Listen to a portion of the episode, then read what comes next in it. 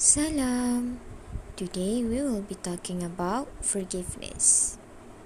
As we all know that sekarang kita dekat fasa yang kedua di bulan Ramadan iaitu fasa pengampunan.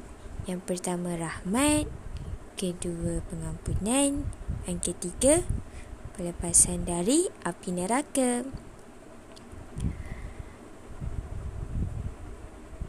Forgiveness.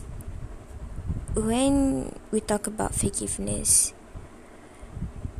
di antara kita dengan manusia yang tahu memang susah. Terutamanya kalau orang tu dah buat macam-macam dekat kita susah sangat kita nak maafkan dia kan? Kadang-kadang ada orang yang senang memaafkan tapi susah nak lupa. But we'll try. Kita cuba Memang susah. Tapi kita cuba untuk maafkan.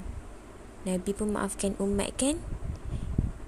And di bulan Ramadan ni Ambil peluang Untuk kita Minta ampun banyak-banyak dekat Allah. Minta Allah reda dengan semua amal ibadat kita.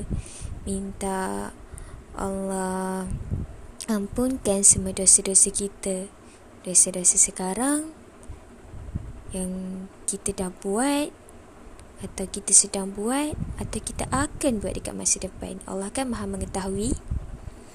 Seminta ampun dengan Allah. Kadang-kadang bukan amal ibadat kita yang membuatkan kita masuk syurga, tapi reda Allah. Banyak mana pun amal ibadat yang kita bawa datang dekat Allah, tapi kalau Allah tak reda, kita tak dapat masuk syurga juga.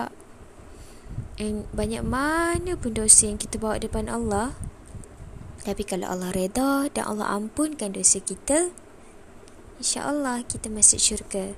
So di bulan Ramadan ni Ambil peluang Untuk minta ampun dengan Allah banyak-banyak And minta Allah kurniakan kita A forgiving heart. So that senang kita nak maafkan orang Tahu sakit memang sakit dan kadang-kadang susah nak maafkan orang.